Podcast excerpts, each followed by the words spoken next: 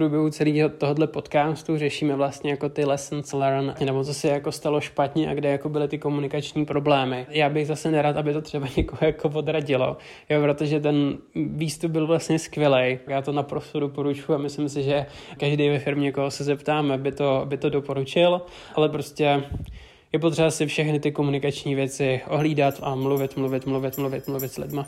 Ahoj, já jsem Michala Gregorová a vítám vás u Cinkátka, podcastu o tématech, která nás Mytonu baví. Co jsme zač?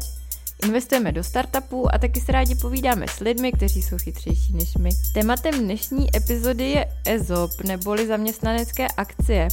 Už jsme se jim tu v Cinkátku věnovali podrobně ve třech epizodách. Myton je taky organizátorem iniciativy ESOP ASAP, Prostě je to důležité téma. Dneska tu mám jako hosta Honzu Slámu, zakladatele projektu FaceUp v Česku Nenech to být. Honza totiž zvolil poměrně netradiční cestu, jak se se svým týmem podělit o úspěch a právě o tom se dneska budeme bavit. Ahoj Honzo. Ahoj Míšo a díky moc za pozvání. Popíšeš prosím, co jste vlastně ve FaceUpu udělali? V principu si myslím, že asi nejjednodušší se to dá popsat jako určitá kombinace EZOPu a investice, kdy jsme vlastně docela dlouhodobě tak nějak věděli, že chceme mít ve firmě EZOP, za mě je to naprosto zásadní při budování startupu a tak nějak od vždycky jsem to kolegům sliboval, sliboval, sliboval, ale a furt jsem se k tomu ne a ne dostat. A potom, když to konečně vlastně bylo na stole, tak se to zrovna spojilo se situací, kdy jsme věděli, že potřebujeme udělat nějakou, a, nějakou investici do firmy, a, ale současně nějak vlastně významnou, že vlastně stačí pár milionů korun. A tak nějak jsem došel prostě přirozenou cestou názoru, že bychom to mohli spojit a, a že bychom mohli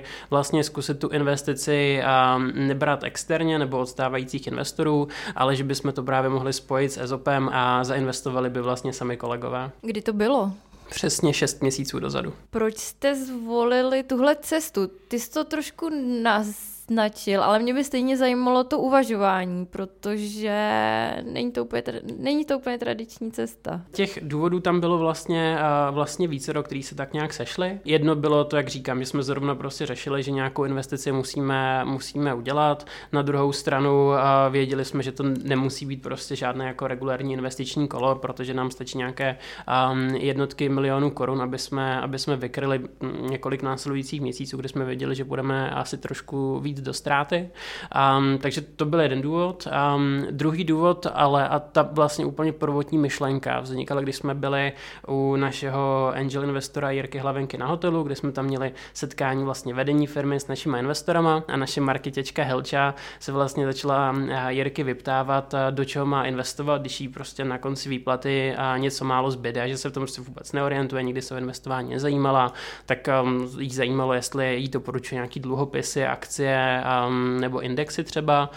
Um, a Jirka jí celkem čaře odvětil, ať investuje do FaceUpu, um, že mu to přijde jako nejzajímavější, on sám investuje jenom vlastně do startupu nebo primárně do startupu.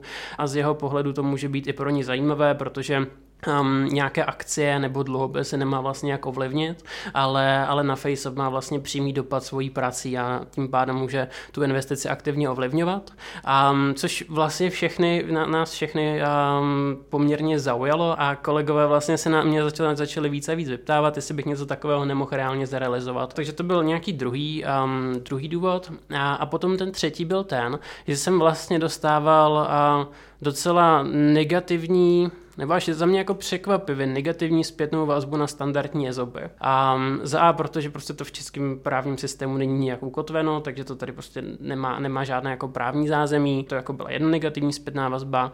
A, a druhá zpětná vazba byla, že někteří moji kolegové, kteří už dřív, jak oni říkali podle svých slov, na EZOB skočili a svým předchozím zaměstnavatelům, tak vlastně to brali spíš, teď nechci ono to je jako, asi to řeknu tak, jak to řekl, no prostě jako vojeb na zaměstnance.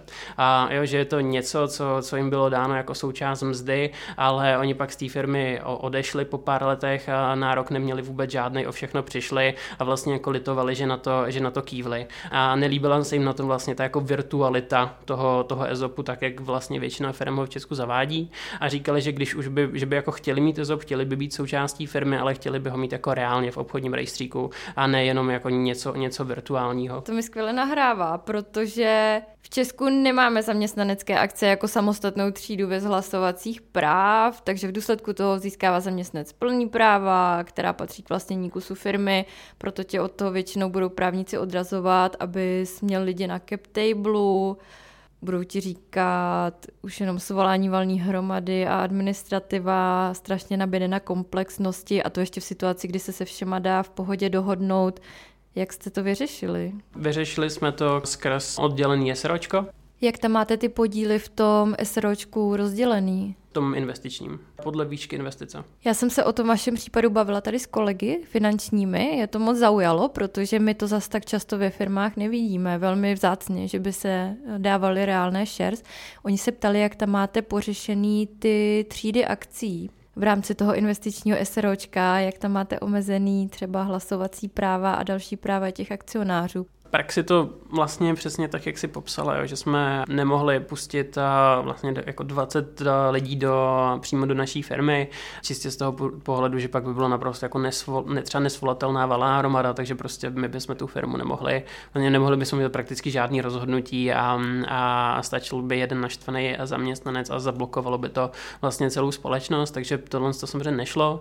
A proto jsme udělali oddělení SROčko, FaceUp Team Investments, a do kterého investují zaměstnanci a pak zaměstnanci investují do FaceUp Technology s tím, že já jsem v tom SROčku FaceUp Team Investments jednatel, takže vlastně na té valné hromadě FaceUp Technology ho zastupuju já a, a, a v rámci toho FaceUp Team Investments máme vlastně dva typy akcí. A jedno jsou ty akce vlastně pro všechny a, a potom tam mám speciální typ akcí, který vlastně je jenom můj a, a vlastně možnost odvolat jednatele je spojená právě s tímhle s tím typem akcí. Takže v tu chvíli já vím, že jsem neodvolatelný jednatel a tak jsme vlastně jako ochránili firmu, dejme tomu, proti všem těm problémům, které by mohly nastat, kdyby vlastně najednou bylo ve firmě dalších 20 společníků. A rozumím tomu dobře, že vaši lidi investovali na tržní ceně? Tak eh, ono je obecně docela složitý u mladého, rychle rostoucího startupu určit eh, tržní hodnotu. Nicméně přistoupil jsem k tomu tak, že jsem se zkrátka podíval na, na nějaké standardní multiply, které se v oblasti B2B eh, SaaSu používají a, a v případě téhle se zaměstnanecké investice jsem na té škále těch možností zvolil ten úplně nejnižší, nejpesimističtější. A aby to pro ně samozřejmě bylo co možná nejvýhodnější skrz to, že právě jsou jako zaměstnanci, financi a, a dá se říct, že kdyby do té firmy vstupoval třeba investor, a nějaký externí, tak a, ten by zase investoval za, řekněme, dvojnásobek toho multiplu. My jsme to udělali formou konvertibilní půjčky, celou tu investici, kdy jsme vlastně stavili na tom, že, že jsem se snažil minimalizovat to riziko pro ty lidi a vlastně jsem dlouho, už když jsme vlastně tu investici řešili s těma kolegama, tak jsem uvažoval o, o nějakých dvou typech. Jeden by byl super bezpečný a druhý zase spíš jako méně bezpečný, ale víc víc, um, víc um, zhodnocující potenciálně. Ten bezpečný by byl prostě něco jako dluhopis, to znamená, nechal bych ty lidi firmě půjčit a potom bych jim garantoval nějaké zhodnocení. A ten uh, více, více zajímavý, ale taky více rizikový uh, byl přímo vstup skrz, skrz podíly do firmy a, a nakonec jsme se to rozhodli spojit. Udělali jsme teda konvertibilní půjčku a ten primární důvod byl ten, že jsem chtěl, aby vlastně na začátku, když ta firma je ještě malá, tak všichni ti zaměstnanci byli chráněni statusem věřitele a definovali jsme se určitý jako ARR, nebo prostě opakující se tržby firmy, které už znamenají nějakou jako jistotu v, rám, v rámci společnosti, ziskovost a tak dále, kdy jsem si říkal, hele, ve chvíli, kdy budeme mít takovýhle tržby,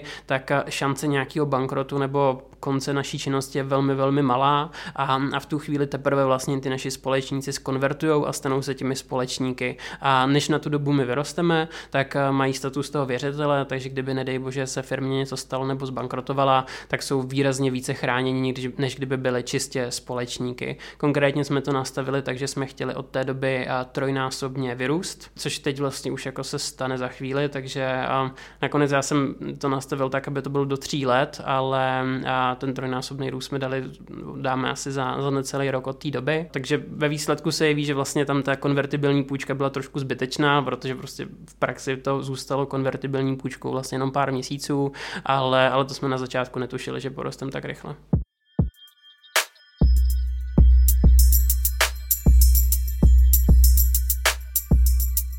Nezní to úplně triviálně. Jak se ti to dařilo lidem vysvětlit?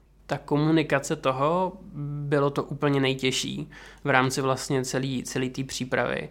Tak konstrukce samotná zase až tak složitá nebyla, skrz to, že sám do startupu investuju, takže um, jako pro mě to bylo celkem nejvíc víc jednoduchý. Vzalo to třeba nějaký dva měsíce nějakého procesu, samozřejmě jsme potřebovali, potřebovali právníky a tak, ale nepřišlo mi to zase až tak super složitý. Ale určitě komunikace byla vlastně to nejtěžší, kde podle mě jsem vlastně nejvíc narazil na to, co jsem před chvílí zmínil jako tu svoji výhodu. Jo, to znamená, pokud já už mám za sebou 10 zainvestovaných startupů, tak já se v tom orientuju, pro mě to bylo jednoduchý, ale o to složitější vlastně pro mě bylo vysvětlit to kolegům, kteří často nemají vůbec žádné investiční zkušenosti, prostě jejich posled, naposledy, kdy se setkali s pojmem SRO, bylo třeba na základní škole a při výuce občanské výchovy. Takže to bylo sakramensky složitý. Za z tohle důvodu, ve smyslu mě to přišlo tak easy, až jsem jako podcenil, jak složitě, složitý to může být pro ostatní. A, a současně druhá věc, kterou jsem hrozně podcenil, je citlivost v peněz. A což už pak nesouvisí zase s mými investičními zkušenostmi, ale jako asi s fungováním každého podnikatele, který neustále řeší finance, rozpočty, budgety a přesně ví, vím, kolik, který můj kolega samozřejmě má plata tak. A vlastně neustále řeším peníze, ale pro spoustu lidí je peníze strašný tabu, obzvlášť, že to ještě jako jejich nějaký osobní peníze nebo nějaký jejich osobní rezervy. A, a vlastně je, je, to, no, je to mnohem citlivější, než jsem vlastně očekával. A, a na tom jsem strašně pohořel upřímně. Kdy konkrétně byl problém s tou citlivostí peněz a osobních financí? My jsme měli nějaký deadline, eh, do kdy potřebujeme tu investici dotáhnout a mm, to vycházelo z toho, že, jak jsem říkal, my jsme předtím věděli, že nám, že nám peníze dojdou a budeme tam potřebovat právě nějaké jako finanční vykrytí a, a já jsem jednoduše ten deadline hodil prostě na ten den, kdy ty peníze dojdou. A super, prostě, na to si tleskám, no. A začal jsem asi trošku už na ty lidi tlačit, a, ale ani jsem na ně vlastně jako netlačil, ale já jsem na ně jako netlačil, jako pošli peníze. Jako my jsme za A nepotřebovali tolik peněz, vlastně ve výsledku my jsme to finanční vykrytí by, mm, by nám stačilo třeba dejme tomu jako třetinový vůči té investici, kterou vlastně ty kolegové, kolegové za, a, zainvestovali a vedle toho jsme si prostě mohli rychle půjčit minimálně od našich stávajících investorů, kteří jsou to tom super ochotný. Ale prostě už jsem, už jsem to nějak měl prostě ve finančním plánu, se vším jsem počítal a teď mě prostě štvalo, že to furt není dotaženo, tak jsem začal na ty lidi jako trošku jako tlačit. A já jsem na ně tlačil ve smyslu, tak už to sakra podepiš. A, a oni se strašně jako vyděsili, že na ně tlačím, tak už mi pošli prachy. A to jsem strašně nepodchytil. A vlastně ještě v kombinaci s dalšími věcmi, kterým se určitě tady ještě, ještě povenujeme, to vlastně se dostalo asi do největší vlastně jako per, do nejtěžší personální situace, kterou jsem vůbec jako podnikatel kdy zažil a, a potkal jsem to v momentě, kdy třeba jeden můj kolega a mi přestal úplně odpovídat na, na Slacku a vlastně na cokoliv začal mě úplně ignorovat a pak mi třeba z ničeho přišla zpráva, kdy vlastně snížil tu svoji plánovanou částku a 30 násobně dolů. A já jsem do té doby nevěděl, že někdy nějaký problém, protože jsem měl za to, že prostě to tady tak jako dotahujeme, trošku jsme stresu a v pohodě. A tu chvíli jsem si, že nějaký zásadní problém. A pak mi volala vlastně kolegyně, která mi volala s tím, že volá teda jako jménem lidu. A, a, a jde mi vysvětlit, že jsem to strašně jako pokazil všechno, ale jak se ukázalo, tak prostě jsem to opravdu pokazil jako čistě komunikačně, že tam jako v, v praxi nebylo pokaženo nic, ale prostě Um, s tím možná to, že jsem jako všechno nedovysvětl, tak z toho si strašně moc lidí strašně moc lidí domyslelo a vlastně oni se jich báli a vlastně mysleli si, že to nemám vyřešeno, ukázalo se, že to mám vyřešeno. Takže ona pak byla v pohodě a zorganizovala vlastně uh, velký skupinový kol na den poté, kde bylo asi 10 kolegů, kteří to, který to tak jako víc zasáhlo a, a já jsem se na to připravoval třeba 7 hodin a všechno jsem odprezentoval, všechno jsem vysvětlil a a myslím si, že v ten moment se vlastně po té mojí prezentaci, kde jsem teda vysvětlil všechny ty věci, co jsem předtím nějak jako nekomunikoval, tak se všechno ujasnilo a všichni z toho odcházeli strašně nadšený, motivovaný a nakonec chtěli investovat víc a od té doby je z té týmové investice vlastně jako jedna podle mě z nejlepších personálních věcí, které jsme kdy udělali. Nakonec zainvestovalo i mnohem víc kolegů, než vlastně investovat chtělo a už se mě pořád vyptávají, kde bude nějaká další příležitost investovat a, a vlastně jako dopadlo to skvěle, jo, ale v průběhu toho skrz tu komunikaci vznikla absolutní krize. Možná pro kontext, vy jste to nabídli úplně všem členům týmu? Včetně freelancerů. Každý, kdo se na Facebooku podílí. A kolik lidí toho využilo? 20. Což pro kontext máme ve firmě asi nějakých 30 členů týmu a zhruba 20 full time a pak asi 10 freelancerů právě. Jak velké částky tam lidi investovali? Jsou to takový vlastně jako tři skupiny. Ta jedna skupina byla kolem 50 tisíc korun. Mimochodem bylo u této skupiny vlastně nejsilnějším motivátorem bylo být jako ještě víc součástí firmy. Jo, že tam vlastně nešlo o zhodnocení, ale, ale tenhle ty lidi, těm lidem se vlastně jako líbila myšlenka, že se stanou společníky společnosti a vlastně vůbec neřešili, kolik na tom kdy vydělají. Je s tím, že já jsem dal minimum 20, aby to vůbec dávalo smysl, nějak jako smysl řešit. Takže to je ta jedna skupina, dejme tomu podle mě tak 40%. A potom je tam druhý 40%, kteří do toho teda šli ve větším a tam jsou to nižší stovky tisíc. Tak to dejme tomu těch jako druhých 40% a, a pak tam jsou nějaký extrémy, kdy prostě někdo vybral spoření a tak, protože prostě té firmě fakt hodně věří a, a chtěl si v ní jakoby koupit nějaký trošku jako větší, větší podíl. Ty jsi na začátku říkal, že už je to půl roku, co se to stalo, takže mě samozřejmě teďka budou zajímat dvě věci. Jakou vám to teďka dělá atmosféru v týmu, jaký vidíš efekt toho, co se stalo? A pak druhá samozřejmě věc jsou learnings, co bys udělal jinak a co bys poradil ostatním. Pojďme začít tím, jak vám to funguje prakticky. Vlastně jako dost pozitivně, ale blbě se mi to jako jakoby hodnotí jako konkrétně, jakože uh, nezaznamenal jsem to, že by najednou lidi začali trávit o 30% víc času v kanclu nebo něco takového.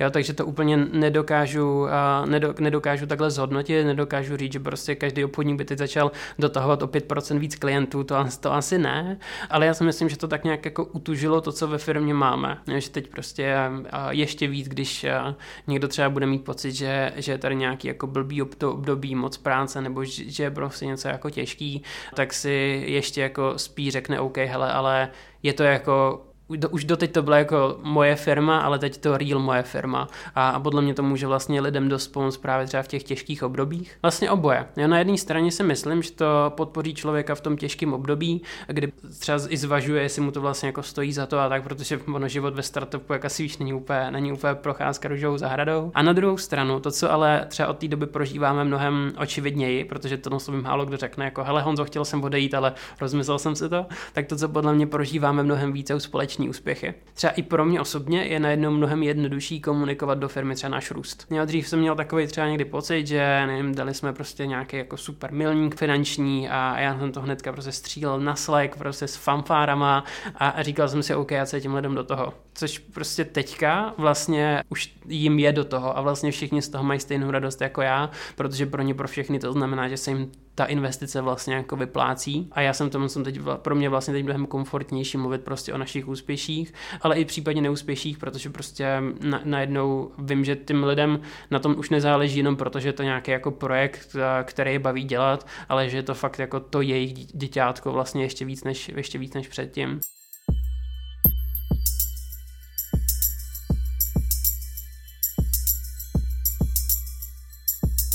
Jak máte vyřešené podmínky, když ten člověk odchází z firmy? Je to jejich podíl a já jim vždycky vysvětluji, že podíl nemá souvislost se zaměstnaneckým poměrem. Jo, stejně jako já můžu tu firmu vlastnit, ale když mě investoři a zbylí společníci vyhodí, tak v ní už nebudu pracovat. A stejně tak je to tady. Jo, takže um, jim normálně podíl zůstává. A na druhou stranu ve firmě fakt jako velký zájem o tohle. A já jsem třeba teďka uh, dokonce musel vlastně udělat to, že noví kolegové měli třeba tak velký zájem, že jsem vlastně snížil svoji investici a vlastně si jakoby vracím skrz tu convertible loan, tak vlastně nechávám jenom jako ten loan a vracím ji zpátky sobě, aby vlastně ten svůj podíl ještě poskytl vlastně novým kolegům, kteří třeba přišli od té doby. Jakýkoliv člověk, se kterým jsem třeba na pohovoru, tak vlastně říká, a to se mi líbí, to by mě zajímalo a tak. Takže můj obecný předpoklad je, že pokud někdo odejde ta, a bude chtít vlastně jako odejít kompletně a řekne se, hele, uh, s FaceAppem už nechci mít nic společného, tak bude 20 dalších lidí, kteří od něj ten podíl budou chtít koupit. A, a to máme nastaveno, že by mělo být naprosto, jako naprosto v pohodě a ve chvíli, kdy to odhlasuje valná hromada FaceUp Team Investments, tak vlastně může kdokoliv ten svůj podíl přeprodat komukoliv dalšímu. Pojďme na ty ponaučení.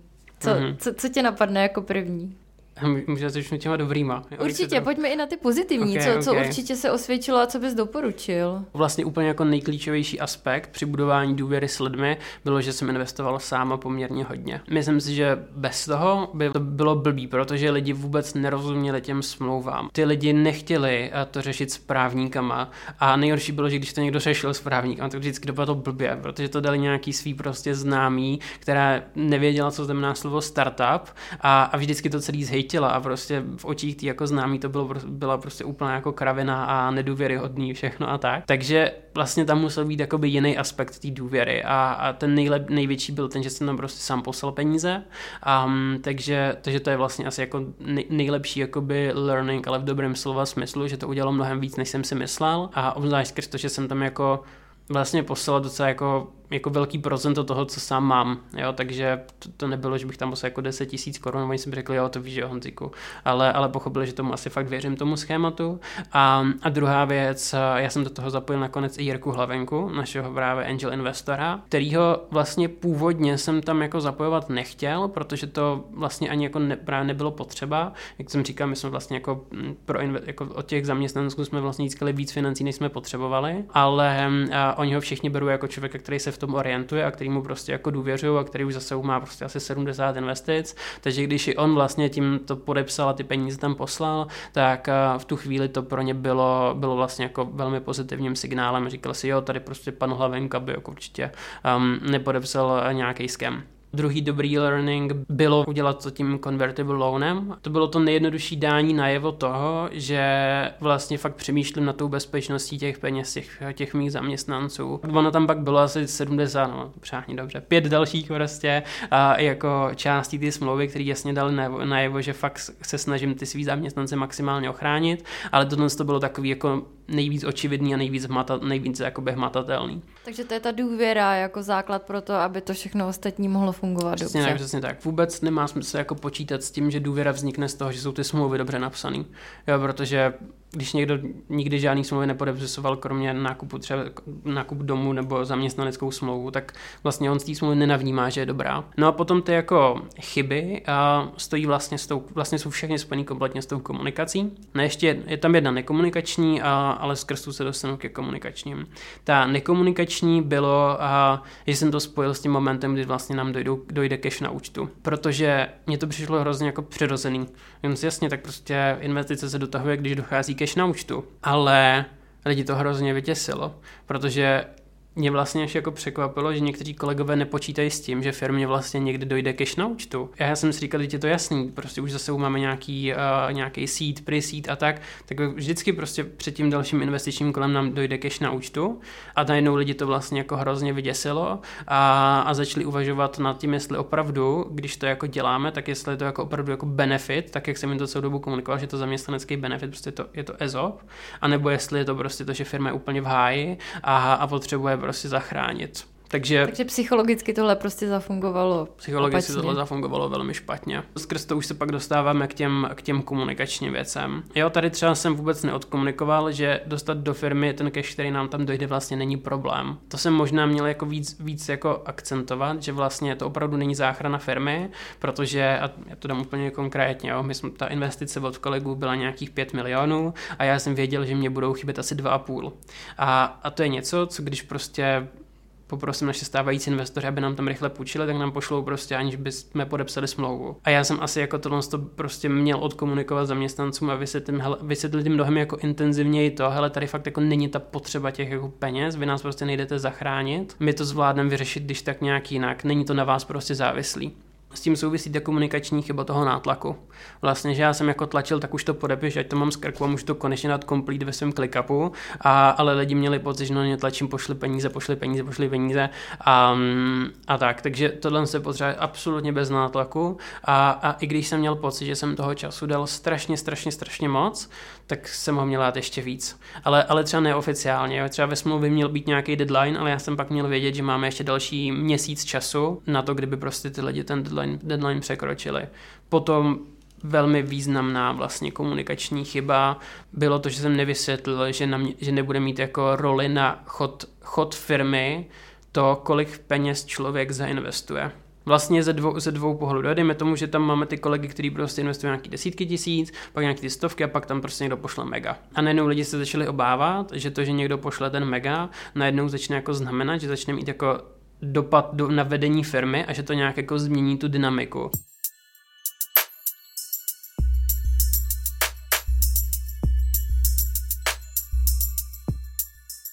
Že si tím vlastně kupuješ vliv v té firmě. Přesně tak, přesně uh-huh. tak. Ze dvou aspektů, jak oficiální, tak neoficiální. A já jsem to vůbec neodkomunikoval prostě.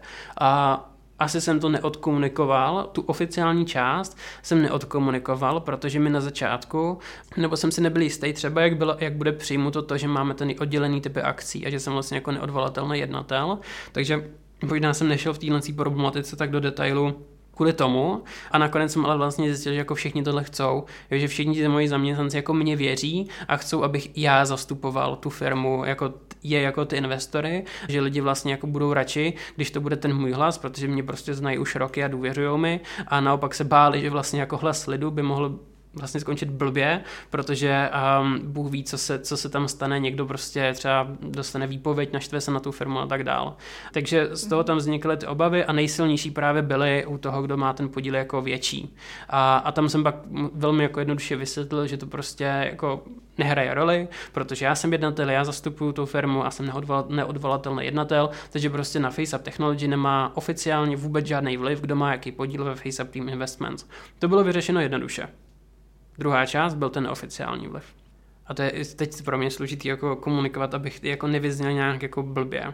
Jo, ale celkem jako logicky v očích zaměstnance, který nepracuje prostě s um, jako budgetama v milionech dolarů a tak, jsou třeba částky kolem milionu korun hrozně moc. Tím pádem jako lidi mě, měli za to, že i jako třeba v mých očích to bude hrozně moc a když mi někdo dá takovouhle částku, tak já ho najednou budu brát strašně jako za slovo a bude pro mě, pro mě jako znamenat něco, něco jako víc. A pro mě bylo vlastně jako hrozně složitý jim jakoby vykomunikovat, že to tak vůbec není. Tak ono se těžko říká, hele dětská milion, pro mě to nejsou právě, žádný peníze. Právě. Podařilo se ti tohle nějak rozptýlit? To se dovedu představit, že, že je těžký. Jo, hele, bylo to vlastně jako úplně, úplně podle mě to nejtěžší, prostě, protože přesně, jak kdybych, když, já, když to jako přímo řeknu a řeknu jako větu, hele, milion pro mě nic neznamená, tak se lidi budou říkat, že to je ale arrogantní idiot. A samozřejmě pro mě znamená milion strašně moc, jo, ale prostě v očích toho jako firmního budgetu to prostě není nic zásadního. A povedlo se mi to podle mě na těch jako, jako by vysvětlit ve výsledku na těch tržbách. Jo, že prostě jsem ukázal třeba obchodníkovi, hele, ty musíš pochopit to, že ty tady třeba, nevím, nám zvedneš měsíčně ARR o 300 tisíc korun a mm, já vím, že naše lifetime value prostě bude třeba nevím, 7 let, takže 3x7 prostě ty jsi nám tady ten měsíc vydělal 2,1 milionu jo, si jako přinese do firmy svojí činností. Jo, a když vezmeš tady, a já taky jako kvůli těm dvěma půl jedna milionu najednou neupřednostňuji tebe třeba nad programátora, který zase něco naprogramoval, ale zase to, co on naprogramoval ten programátor a, a tenhle si měsíc dělal, tak ta jeho činnost a ten výtvor má taky zase pro nás jako hodnotu v řádu milionů. Takže když jsem to vlastně jakoby převáděl na ty konkrétní činnosti těch lidí a ukázal jsem jim, hele, ale ty si té firmě za poslední měsíc dali ještě víc, tak pak to vlastně zafungovalo a ty lidi pochopili a jak to myslím. Čistě prakticky, kdybys to teď komunikoval znovu, jak bys to udělal? Ale teď co mě jakoby zajímá, udělal bys třeba nejdřív prezentaci pro celou firmu a pak se s těma lidma bavil ještě jeden na jednoho, nebo jak mm-hmm. bys mhm. na to šel? Jo, úplně přesně takhle se to popsala. A udělal bych prezentaci a pak bych ještě si s každým dal one to one. Na prezentaci se zase všichni na všechno nezeptají. Máš tam ještě něco, co je důležitý zmínit? Další věc byla, když se zjistilo, že někdo neinvestuje. Neinvestoval kolega, shodou okolností jako jeden z mála, který neinvestovali, který má přístup k našim financím a k našemu bankovním účtu. Třeba lidi mají vlastně jako přístup do finančního reportu, ale takže jako všichni ví, jak na tom jsme, všichni ví, kolik máme na účtu, ale, nebo to pustávám do prezentací, ale tam to vždycky naklikám já. A pak tady je ten kolega, který prostě má přístup reálně na ten účet a ten neinvestoval. A, a očividně mu bylo nepříjemný prostě o tom mluvit, když se ho někdo zeptal. Tak z toho byla vlastně strašná, strašná kauza, ale nakonec to bylo vlastně jako naprosto jednoduchý. Jo? On prostě zrovna měl nějaký jako větší výdaje osobní a prostě nemohl investovat. Jo, a takže máš tady zase jako vyřešeno jednou jedinou větou. Stačilo se zeptat a stačilo odpovědět. Ale lidi se nezeptali, lidi to řešili spolu, společně dedukovali, co zatím asi jako je a, a vlastně to jako vyděsilo. Takže tyhle ty vlastně drby, které se tam šíří, tam je asi potřeba vytvořit nějaký bezpečný prostředí, aby se ty lidi mohli třeba anonymně zeptat na to, co je k tomu trápí. Třeba za víc whistleblowingovou platformu nenech to být. uh, jo, neměli jsme zavedenou a zavedli. Další výrazný poučení plynulo z toho, když si někteří kolegové na ty investiční smlouvy najeli advokátní kancelář. Protože to si vlastně najelo jenom pár lidí. Já jsem tomu jsem udělal hroznou chybu, kdy jsem vlastně ty připomínky k těm smlouvám o těch právníků řešil vždycky individuálně, jenom s tím daným člověkem, jehož právník s těma připomínkama přišel. A jak potom se ke mně dostalo od zbytku kolegů za zavřenými dveřmi. A ty lidi pak měli pocit, že právě skrz to, že ty připomínky řešíme takhle jakoby za zavřenými dveřmi, tak eh, je stoprocentní, že jsem tam udělal eh, těm lidem nějaký jako individuální úpravy těch smluv. A realita samozřejmě byla úplně jiná. Jo. V tom všem tam byla třeba jedna nebo dvě připomínky, které byly relevantní a, a já jsem je v tu chvíli ale obě dvě um, upravil úplně všem investorům prostě. Akorát tenkrát jsem to bohužel řešil vždycky jenom s tím jedním daným člověkem, což byla chyba. A, a poučení do budoucna by bylo, že, že jsem to měl všechno řešit otevřeně. A všechny ty připomínky prostě, které ty právníci měli, jsem měl prostě nahrát do, do nějaký jedné sdílené složky na driveu. A, všichni kolegové k ním měli mít přístup a hlavně všichni kolegové měli mít přístup k těm mým reakcím, aby ten výsledný feeling nebyl ten, že tady jsou nějací um, jakoby rádoby privilegovaní investoři, kteří, maj, kteří mají nějaký jako svý zástupce právníky, kteří něco vyjednávají, ale aby opravdu bylo patrný, že teda ty právníci to jakoby komentují nebo vyjednávají za všechny. A, a současně obecně mnohem víc vlastně komunikovat v jakoby ty věci sdíleně. Jo, možná nepsat prostě lidem do DMK, ale, ale udělat třeba skupinu na Slacku, kde budu všechno řešit. Jo, protože prostě asi skrz to, jak jsem to s každým řešil individuálně, tak uh, tam prostě mohly vznikat tyhle ty pocity, že, že to řeším nějak za zavřenými dveřmi a že každý má jiný kontrakt, um, i když prostě ve výsledku každá ta smlouva je až, až na ty konkrétní částky a procenta úplně stejná. A teď si uvědomuji poslední věc, která vlastně byla klíčová a to bylo, že jsem měl já jsem měl v rámci té udělat třeba tu prezentaci, jak se ptala, jestli by byla cesta, a měl jsem v rámci té prezentace vysvětlit všechny ty potenciální jako rizika a jak je mám podchycený. To bylo vlastně úplně, úplně jako nejklíčovější, že eh, lidi našli něco ve smlouvě, a oni se mě nezeptali, protože oni to začali řešit jako spolu a vlastně se shodli, že je to vlastně jako neřešitelný a že je to prostě jako, jako blbý a že jim to jako zatajuju. Třeba příklad prostě tam byl, kdy mi, kdy mi tam třeba jako přišli, a teď já, já vím, že jako bylo několik takových jako momentů, kdy prostě, dejme tomu tři, čtyři, kdy prostě kolegové řekli jako vítězstvo slovně, ha, na tohle jsme přišli, a já jsem odpověděl, jo, to vyřeším tak a tak a tak. A oni, aha, to nás nenapadlo. Jo, a vlastně takovýchhle jako momentů tam bylo více. A já jsem měl prostě udělat prezentaci, kde jsem měl zkusit vy, nebo já jsem se možná ještě před tou prezentací jsem si měl dát kolo s těma lidma, každýho se zeptat, cokoliv za riziko ho vlastně napadá a pak udělat tu prezentaci, kde prostě vysvětlím, že tam ty rizika jako nejsou a jak je mám podchyceno, protože mě nenapadne jako komunikovat do celé firmy výši našeho pojištění pro případ, že nám utečou data a klient nás zažaluje. Mým dnešním hostem byl Honza Sláma, zakladatel startupu FaceUp v Česku Nenech to být. Honzo, díky za tvůj čas. Já moc díky za pozvání. Poslouchali jste podcast České investiční skupiny Myton. Pokud vás zajímá, proč se jmenuje Cinkátko, zeptejte se nás. Neustále totiž hledáme zvědavé a chytré lidi do našich firm. Více se dozvíte na myton.cz.